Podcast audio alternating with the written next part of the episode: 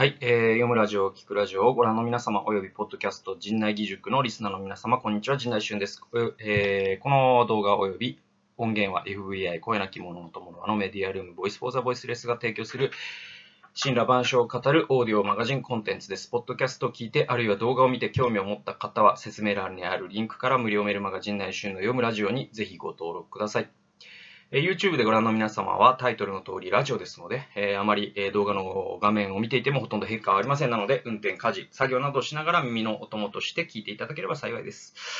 えー、今日はですね、あの、一人ビブリオバトルということで、えっ、ー、と、知的指標合戦ですね。これを一人でやってしまおうという、えー、まあ、おなじみのコーナーでございます。ねどうなんでしょうね。もう今何冊ぐらい紹介したことになるんでしょうか。全然わかんないですけど。まあ、あの、10冊、20冊ぐらいは言ってんのかな。えー、そんな感じですね。で、えっ、ー、と、今日語りたくなった本はですね、えっ、ー、と、結婚の意味、分かり合えない二人のためにという、えー、本でございまして、えー、これは、えっ、と、僕はですね、2018年の6月17日、えー、今日これ撮影してるのが6月18日ですから、2019年のね。なので、ちょうど1年前に、えー、読んだ本でございます。で、えっと、これはですね、あの、買いました。あの、新宿にあるオアシスブックセンターというキリスト教の書店があるんですけれども、そこで、えー、買って読みましたので、この現物がね、珍しくというか、あの、あります。はい。えー、買って読んだ本でございますね。で、これはですね、去年の夏休みに、あの、集中して、あの、一気に読んだんですね。うんと、出版年は2015年で、出版社は命の言葉社から出ています。で、えっと、著者はですね、あの、ティモシー・ケラーという、えー、牧師でございます。で、えっと、このティモシー・ケラーという人のね、あの本を僕はもう結構去年、あの、大々的にハマりましてですね、結構日本語で読めるものは、あの、かなり読みました。えっと、5冊、6冊ぐらい読んだでしょうか。えー、それぐらい読みましたね。で、えっと、ティモシー・ケラーはですね、あの、ニューヨークの教会の牧師ででして、で、えっと、長老、長老派かな？長老派系の教会だったと記憶しています。で、あの、この人はもともとニューヨーク出身でもないし、ニューヨークにゆかりのある人でもなくて、あの、いわゆるまあアメリカの別の州で、あの、牧師をしていた時に、ニューヨークでやってみないか、開拓だったと思うんですよね、確かね。で、えっと、ニューヨークで教会を開拓するという話が来た時に、奥さんに相談した時に絶対やめときなさいって言われたんですよね。で、それはなぜかというと、ニューヨークという街はですね、非常にまあ、あのー、まあ、アメリカの、また世界の文化の中心でもあるんですけれども、アメリカのね、あの、という国を考えたときに、あの、ニューヨークあるいはまあ、ロサンゼルスもそうかな。あの、まあ、西海岸の都市部、ニューヨーク、ボストンとか、ロサンゼルスとか、まあ、シアトルとかですね、あの、西海岸の大都市と東海岸の大都市というのは、まあ、アメリカの中でも非常にこう文化的にえー、いわゆる伝統的なアメリカとは一線を画する、えー、っと、まあ、政治的にはリベラルな人が多くてですね、人種が多様で、そして若者が多くてですね、あのー、どちらかというとヨーロッパとかに近い考え方をする人が多い 地域です。なので、あのえー、政党で言うと共和党じゃなくて、えっと、民主党を支持する人が多い。で、逆に田舎ですね、中西部とかですね、あの、そういうところですね、南部とか。は、えー、田舎で、えっ、ー、と、伝統的な、あの、キリスト教を支持する人が多い。地域と言われていまして、なので、あの、政党的には、えー、共和党を応援する人が多いよと言われています。まあ、そういったですね、アメリカの事情を考えたときに、いわゆるプロテスタントのキリスト教が根付きやすいには当然後者なわけですよ。伝統的なアメリカっていうのはキリスト教、プロテスタントのキリスト教を基盤とする文化がありますから。えー、ところがですね、そのニューヨークであったりとか、西海岸、東海岸の、えー、大都市部っていうのは、えー、まあ、カナダも結構全体的にそうなんですけども、いわゆる、まあ、宗教的にも政治的にもリベラルな人が多いので、え、なので、その、プロテスタントというものを、なんだろうな、あんまり、こう、うん、好きな人が多くないというか、えー、好きな人が多くないというと語弊があるんですけども、まあ、関心の高い人が多くないって言ったら方がいいのかな。あの、まあ、日本で、あの、ちょっと類比、日本の類比で語りますとどうなるかと言いますと、えっ、ー、と、日本の場合はですね、えー、田舎だと檀家とかね、えっ、ー、と、まだ残ってるじゃないですか。で、また神道の習慣、祭りとかね、え地域のこう消防団とか、残ってるじゃないですか。いわゆる保守的だと言われる田舎ですね。えそういう地域には、えっと、そういう、こう、まあ、伝統的なしがらみが残っているんですよ。で、アメリカにおけるプロテスタントってそれなんですね。はい。国の、なんていうか、保守的な文化という意味でね。で、えー、ところがですね、大都市部に行くと、まあ、東京でもいいですし、大阪でもいいですし、えー、名古屋でもいいんですけれども、えー、そういったところに行くとですね、あまりしがらみってないですよね。あんまりこう、みんな消防団に入ったりとか、檀家に入ったりとか、え、そういうことから自由でいられるじゃないですか。で、えー、そもそも、そのじ、田舎のしがらみが嫌で、自由になりたいと思って若者が上京したりっていうことが日本でもあるように、アメリカのニューヨークの若者も結構そうで、いわゆるこうね、なんか、あえー、子供の頃から教会に連れて行かれて、これがアメリカ人なんだ、みたいな形ですごくですね、あの、ある種の息苦しいようなですね、まあ、しがらみ、日本のしがらみとは違うのかもしれないんだけども、こう、アメリカ人たるもの、プロテスタントを信じ、そして、なんだろうな、その、共和党を支持し、みたいな、愛国者たるべきである、みたいなものから、いやいや、世界ってもっと広いんじゃないの？とかね、あの、もっとヨーロッパは進んだ考え方してるよ？とかね、あの、そういう人たちが、そういう先進的なというか、進歩的なって言ったらいいのかな？えー、文化に憧れて大都市部に出てくるので、で、そういう人たちが作ったニューヨークという文化は、えー、非常にですね、リベラルなわけですよ。で、話を戻しまして、えっ、ー、と、ティモシー・ケラーさんがですね、あの、ニューヨークで開拓をするという話を、えー、いただいたときに、奥さんに、えー、相談したんですって。えー、そしたら、あの、やめとけって言われたんですって。で、それはなぜかというと、ニューヨークというのは、いわゆるまあ、宗教の墓場みたいなものなので、えー、今、長々と説明した理由によりね。えー、なので、きっと開拓をしても挫折を、え経験したりとか、燃え尽きてしまったりとか、えあんまりうまい、えいいシナリオというのはね、思い浮かべないんで、えちょっとやめた方がいいんじゃないのって言われたんですよ。でも、ケラーさんはですね、なぜか知らないけど、あの、心に、なんだろうな、これはきっと神様が自分を呼んでいらっしゃるっていう確信があったんですよね。なので奥さんにもう一回祈ってくれませんかと。これ僕は確信があるんだけど、本当にこう、もしこれで本当にお祈りしてね、えっ、ー、と、あなたがダメだと言うなら、まあこの話はやめますけどって言って、奥さんに、まあ、交渉してですね。で、奥さんが、まあお祈りをした上で、じゃあ、やっぱりややるようにと神様が言われているように思うというふうに一致して、えそしてニューヨークで開拓伝道を始めたのが、確かね、そんなにね、昔じゃないんですよ。90年代かもしれないですね。なので割と若い教会なんだけれども、えー、非常にですね、あの、急成長しまして、このせ、えー、教会が。今では多分ですね、礼拝出席者数がですね、5000人とかなってるんじゃないですかね。アメリカのいわゆるそのメガチャーチと言われるものの一つとして数えてもいいぐらいの教会なんだけれども、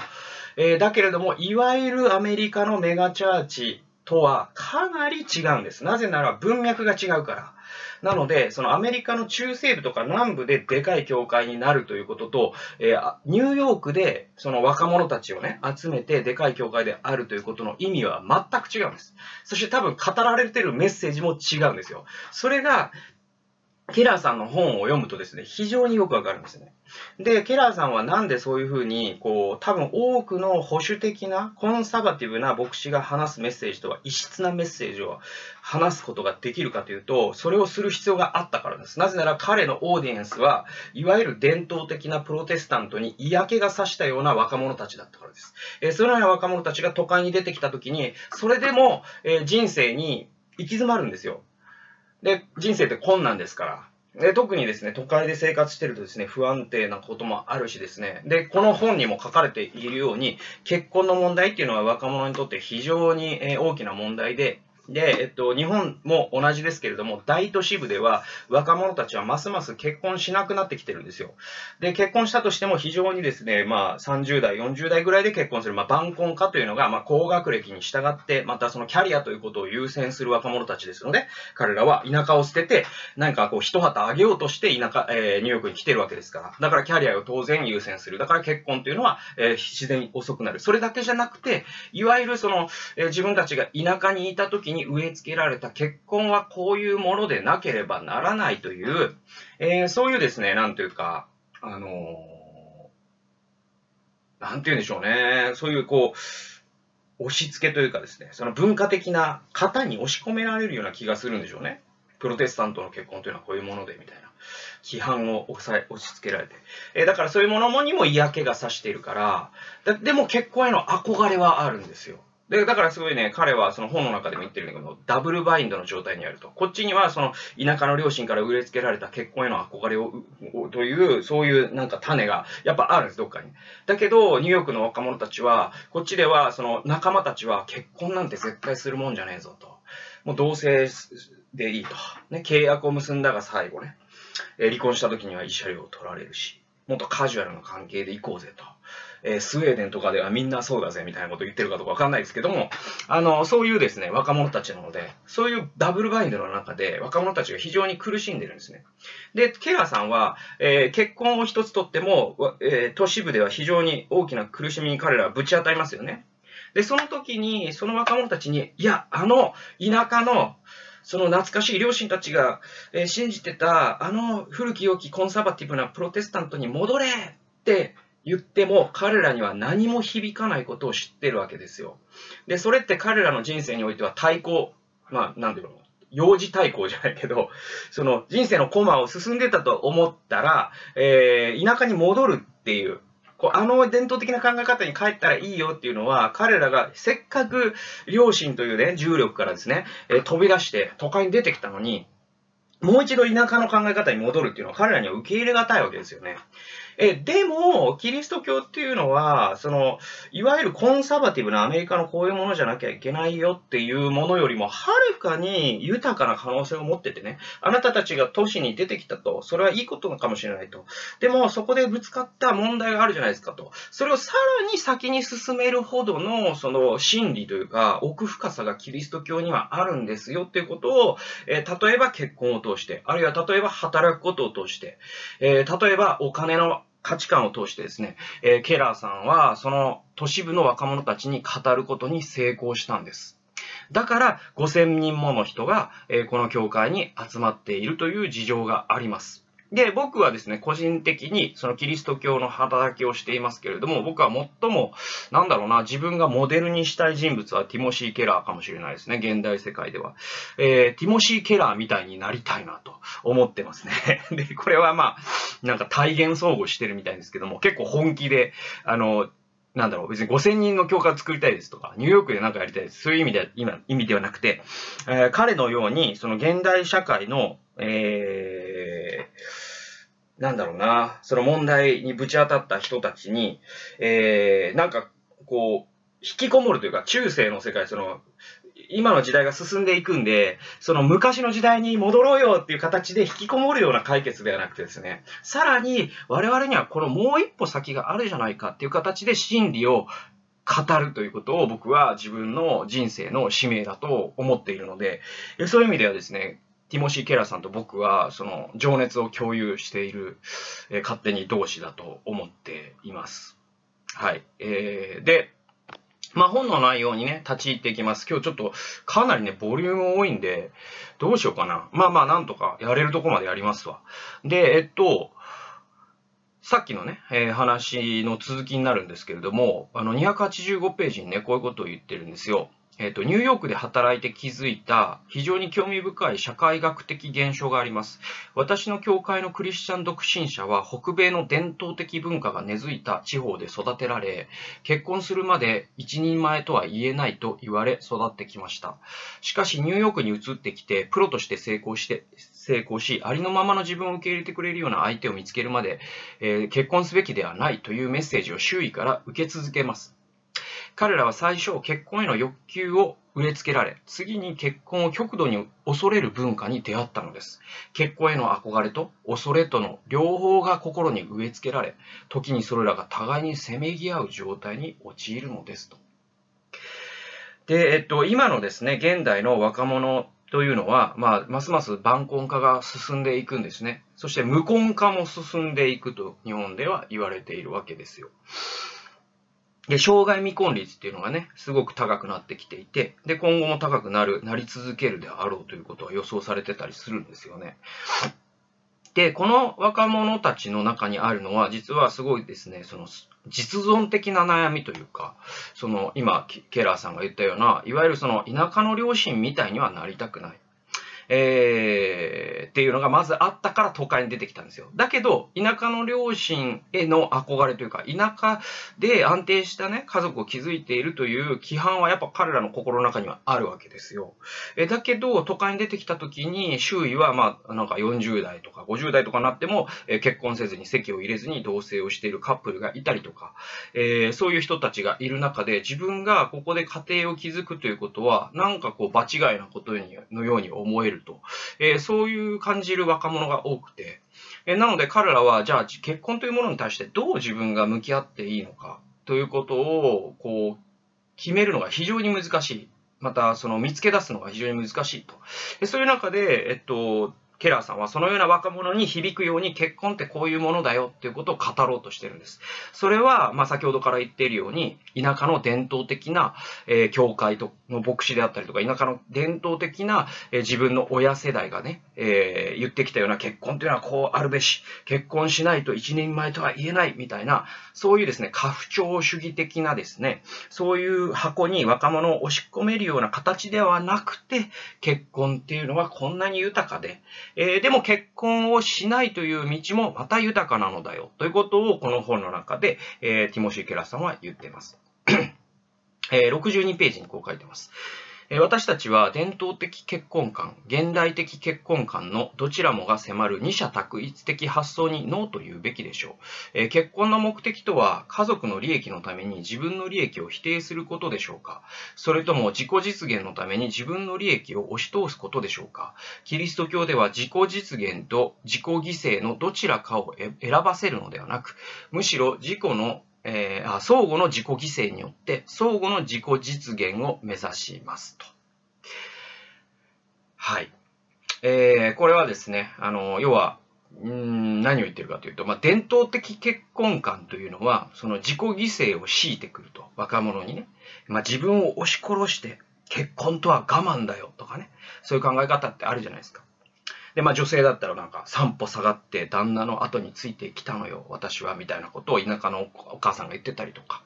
で、それってなんかこう自分の人生をなんか犠牲にする。えー、まあお父さんだったらもう、けまあ子供を養うために、まあつまらないと思ってたけど30年は会社で働いたぜ、俺は。お前もそうしろ、みたいな。で、そういうのに若者もはすごく嫌なわけじゃないですか。そんなことに押し込められたくないよと。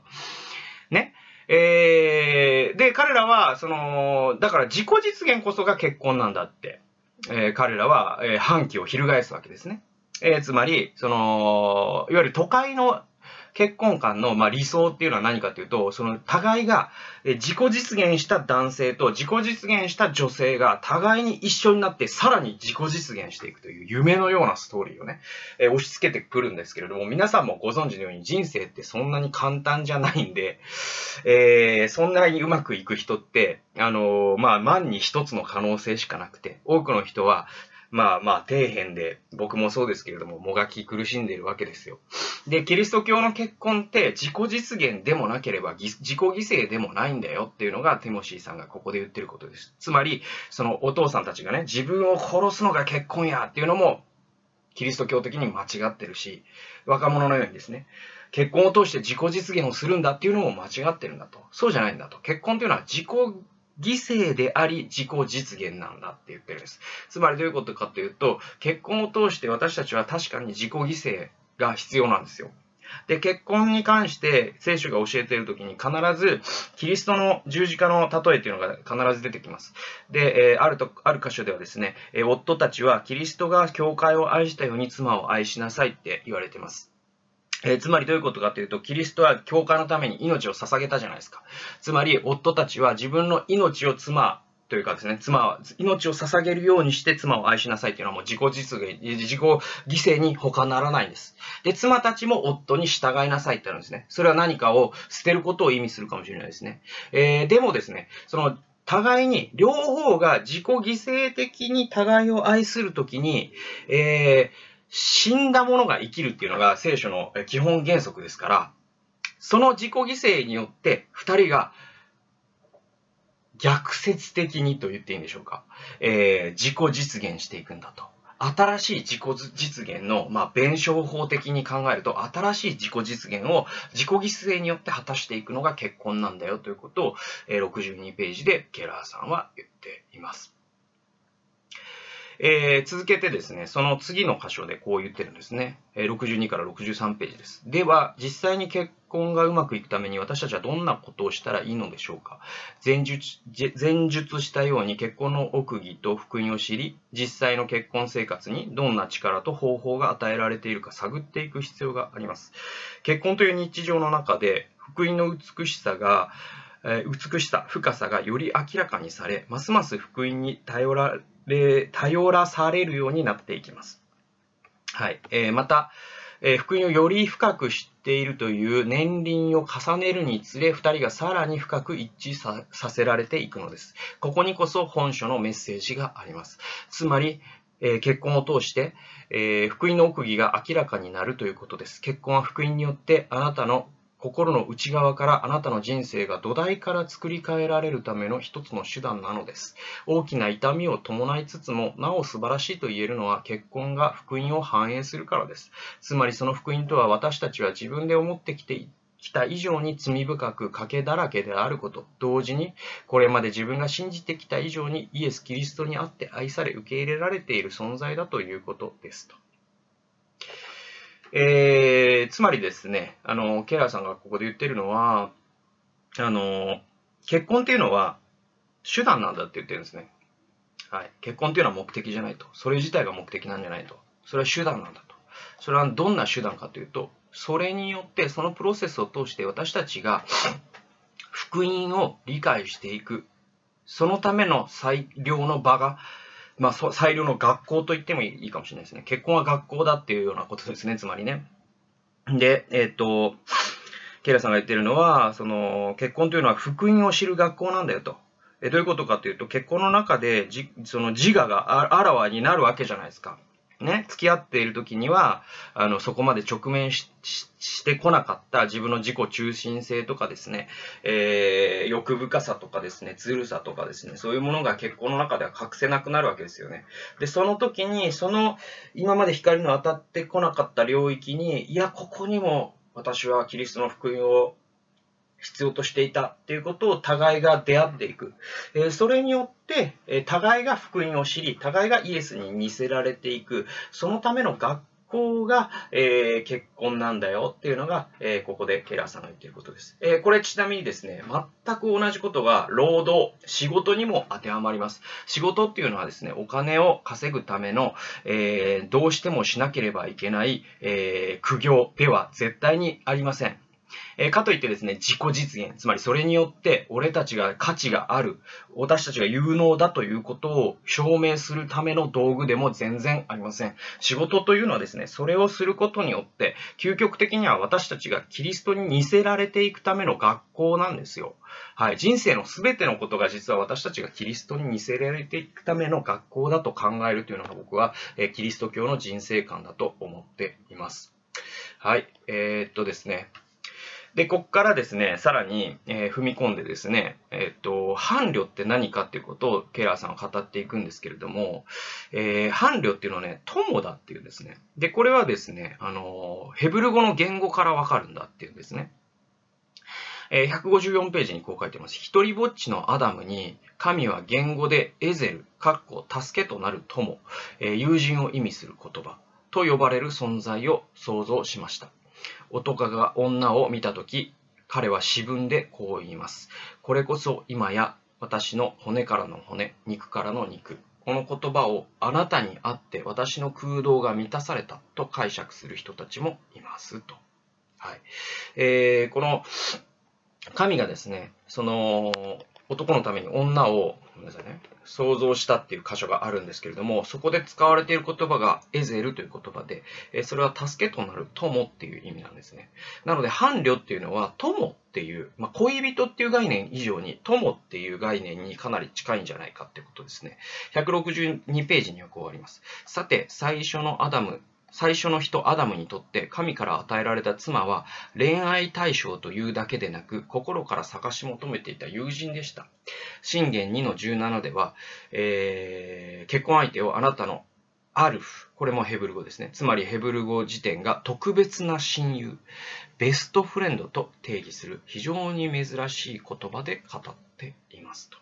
えー、信玄の2章の17節でも、えー、結婚相手っていうのは恋人というよりもアルフっていうね、えー、ヘブル語なんだそうですけれども、これはベストフレンド、特別な親友っていう意味なんだそうなんですね。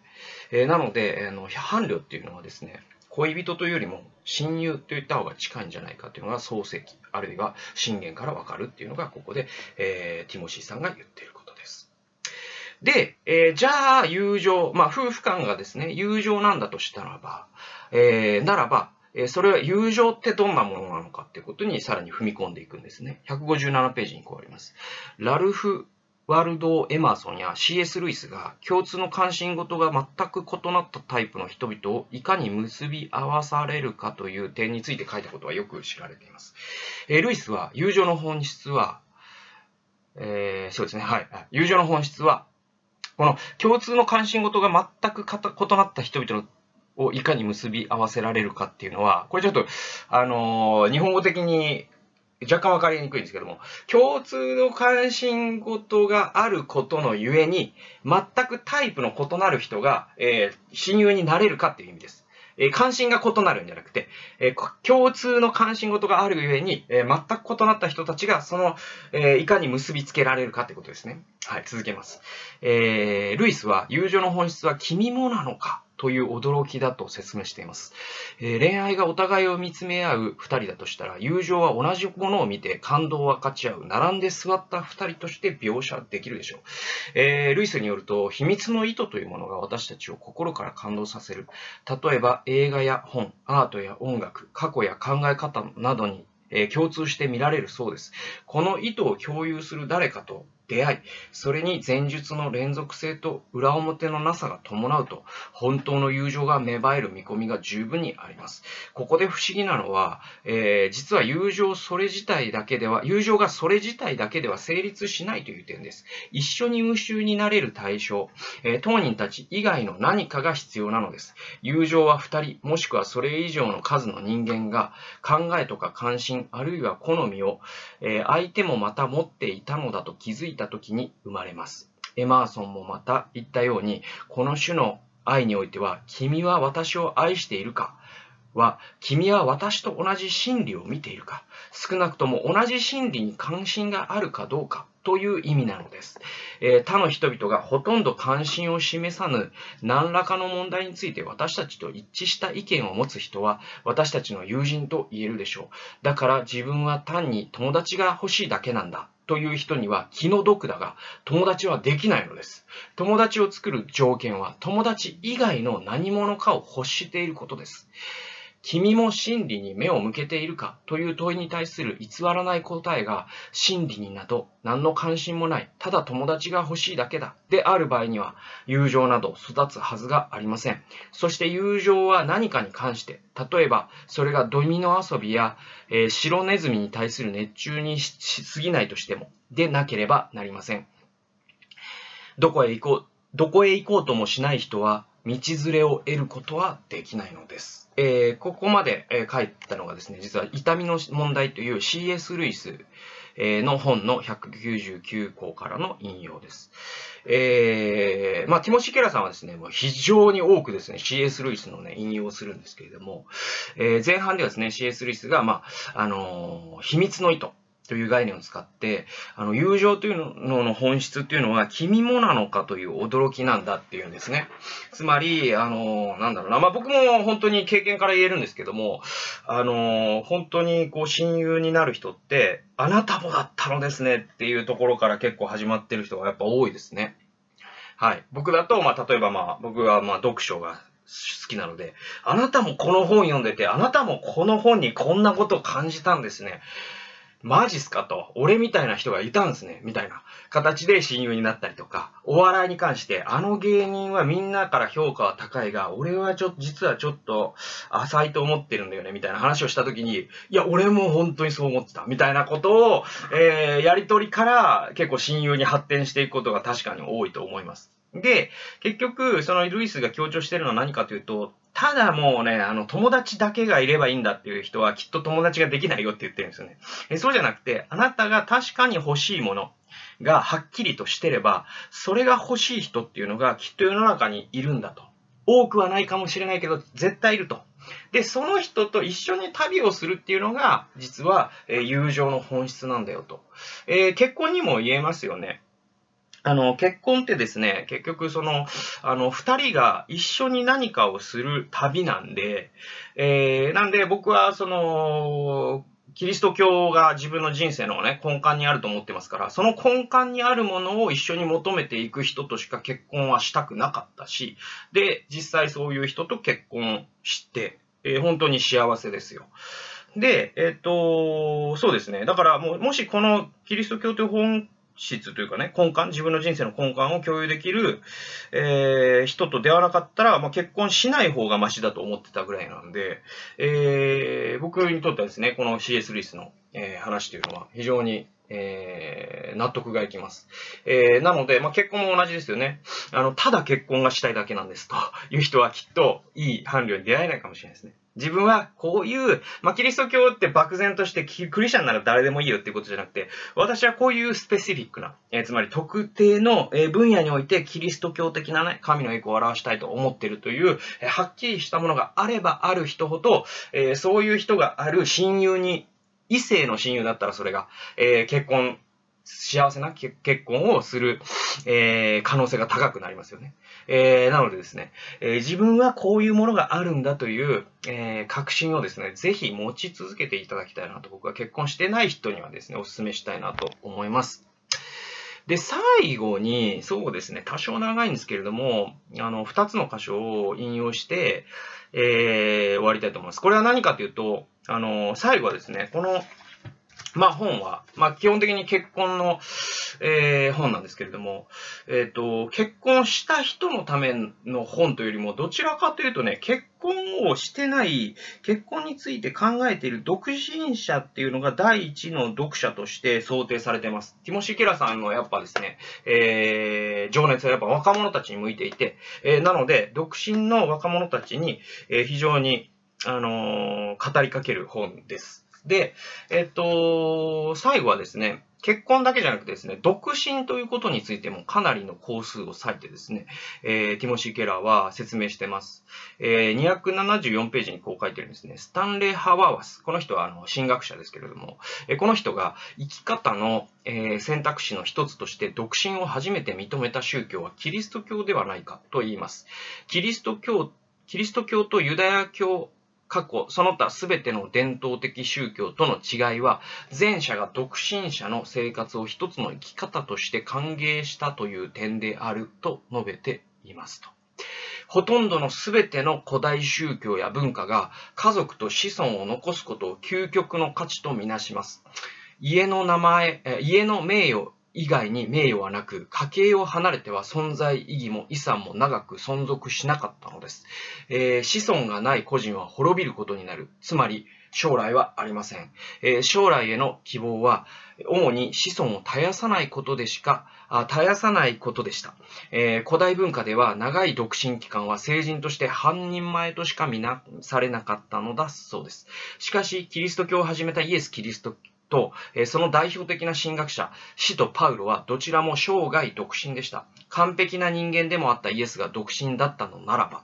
えー、独身の成人が既婚者と比べて未完成、あるいは半人前だとはもはや見なされません。えー、第一コリント7章では、パウロが独身者は神から祝福された良い状態だとするのは、えー、実際多くの場合において既婚よりも独身が有利だということです。この革命的とも言える姿勢で初代教会は信徒に結婚を奨励せず、かっこパウロの手紙にも見られるように、えー、貧しい未亡人が未婚あ、再婚しなくてもいいように組織的に援助しましたと。はい。で、えっと、ちょっと飛ばしてですね、こう書いてるんですね。はい。このように、クリスチャンの独身者という存在は当時、生きる希望が家族ではなく神にあることを示していました。神から教会という本当の家族を、そしてキリストにある兄弟姉妹、えー、父母が、えー、与えられることによって、その将来は保証されました。ハワーワスは、クリスチャンの希望は伴侶や子供がいない独身者に満たされた人生を与えるだけでなく、人々が恐れずに結婚し、この暗い世に子を産み育てることも促すと言います。クリスチャンにとって子供は希望そのものではなく、むしろ希望を指し示す印なのだ。えー、神がこの世を見捨ててはいないという希望の。欧米のキリスト教会は残念ながら独身の良さを把握しきれていないようです。むしろ独身生活にクリスチャンとしての人生プラン B というレッテルまで貼っていますと。はい。えー、まあですね。まあ日本でもそうかもしれないですけども、その保守的なですね、ねえっ、ー、と、プロテスタントのキリスト教会は、えー、どうも独身というものの価値のを、えー、十分に強調できてないんじゃないつまりその結婚ができないがゆえのプラン B として仕方ないものとして独身でいるということを語っているという過ちまで犯していると。でもそもそもイエス・キリストも独身だったし、パウロも独身であり、そして独身であることを人に勧めさえしたということを考えるときに、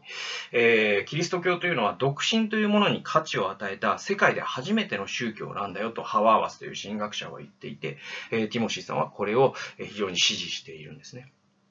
で、最後にですね、独身の賜物ってあるじゃないですか。で、えっと、聖書にね、独身の賜物っていう言葉が出てくるんですよ。えー、それに関して、えー、すごい僕は、あの、ハッとしたことを教えられたので、でえっ、ー、と、まあ、これ最後です。かなりね、動画長くなっちゃったんで、最後にしますけれども、え293ページにこんなことが書いてあるんです。えパウロはその書簡で賜物を常に他者を立て上げる能力として使いました。つまり、独身の賜物は、なんとなくストレスのない状態を指しているのではありません。独身の賜物とは、パウロにとって、独身だからこそ働きに専念念できる自由でした。おそらく、パウロは私たちが今日抱えているような独身者ゆえの感情的葛藤を同じように経験していたかもしれません。もしかしたら結婚を望んでいたのかもしれません。しかしパウロは独身だったからこそ、神と人に仕えられる能力を見つけ、その上最も効率的にミニストリーに取り組める、かつスケジュールの柔軟さなど、という独身としての特徴ををも発見し生かしたのです。だとしたら独身の賜物とパウロが言うのは全く葛藤がない状態でも惨めさに浸りきる経験でもありません。独身であるからこそ人生においてミニストリーにおいて実り豊かな時期なのです。この時期ももちろん葛藤はあるかもしれません。しかしその葛藤があるにもかかわらず霊的成長を助けられ他者にとっても励みになる存在になれる点が重要です。えー、独身の賜のものはごく少数の選ばれれた人のためのものでも一生続くと決めていいものでもありません。むしろ誰にでも与えられているある一定の期間の恵みと言えるのです。これはですね、あの、結構ね、あの、なんだろうな、いわゆるその30代とか40代になって独身でいると、なんかクリスチャンの、クリスチャン業界のあるあるとしてですね、あの、私には独身の賜物があるんじゃないかしら、みたいな。とか、あの、失礼な人になると、あなたは独身の賜物があるかもね、とか、もう女性とかに言うとか、本当信じられないですけども、本当に社会から退場すればいいのにと思いますけれども、失礼じゃないですか、それって。じゃないですよ。で、えっと、パウロは、パウロはというかですね、あのティモシー・ケラーは、そのパウロの書簡からこう読み取ったんですよ。独身の賜物ってなんだろうな、えー、あの、まあ、僕で言うと、なんか賜物あんのかな？まあなんだろう。えっ、と、まあ、なんか賜物ってタラントっていうね、能力っていうイメージがすごい強いじゃないですか。で、僕だと、そうですね、何の賜物があるかな。まあ、例えばまあ、簡単なところで、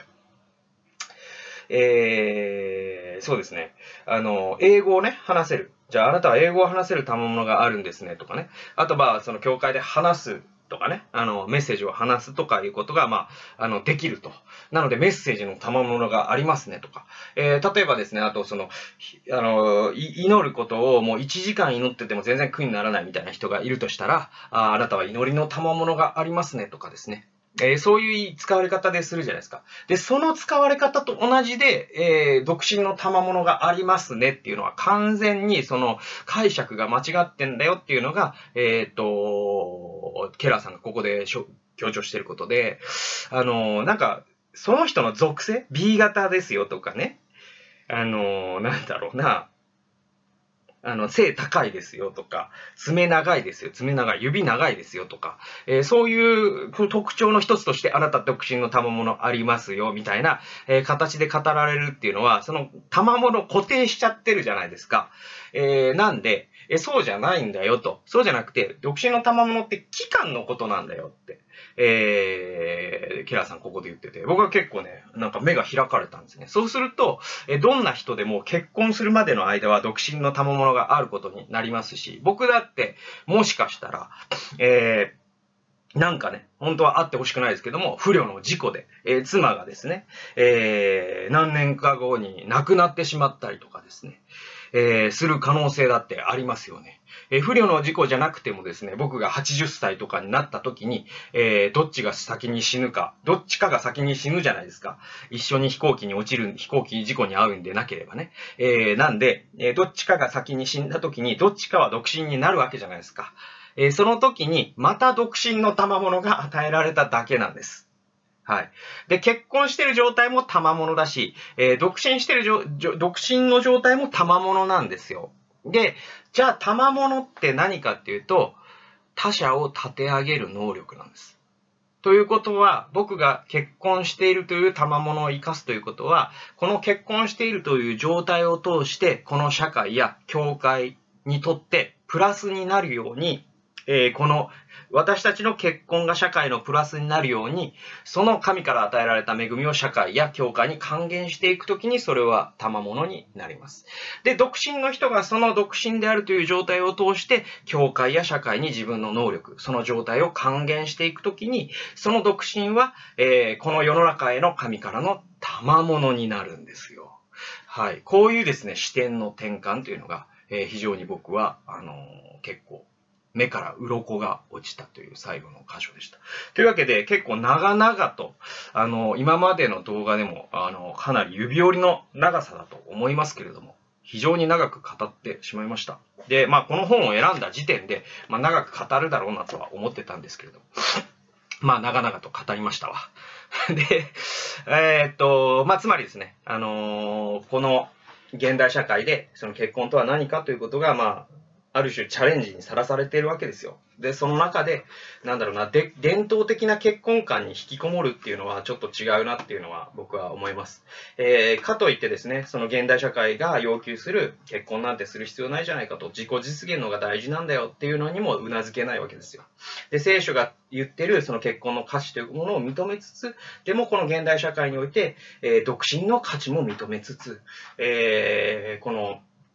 結婚というものを再定義するっていうんでしょうかね。あの、もう一度把握し直すという非常にいいテキスト、いい本ですので、えー、皆さんにもこの本おすすめでございます。というわけで、えー、動画をご視聴及びポッドキャストをお聴きくださりありがとうございました。YouTube の皆様は右下のベルマークを押してチャンネル登録及び高評価ボタンを押してくださいますと、次の動画作成のモチベーションアップになりますので、面白かったという方はぜひよろしくお願いします。また、ポッドキャストをお聞きの皆様もチャンネル登録の方よろしくお願いします。それではまた次の動画でお会いしましょう。さようなら。